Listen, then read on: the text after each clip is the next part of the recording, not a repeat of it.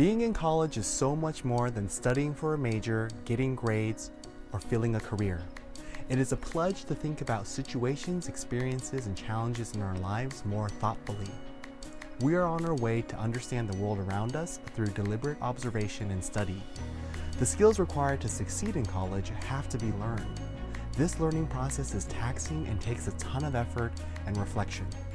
Physical labor is not the same as mental labor. Going through university, we will just begin to realize what sincere truth seeking takes, all while designing a life our ancestors could only dream of. The stakes for understanding how we think and what to think could not be any higher than they are today because we are not just studying to obtain credentials, we are studying to become global citizens.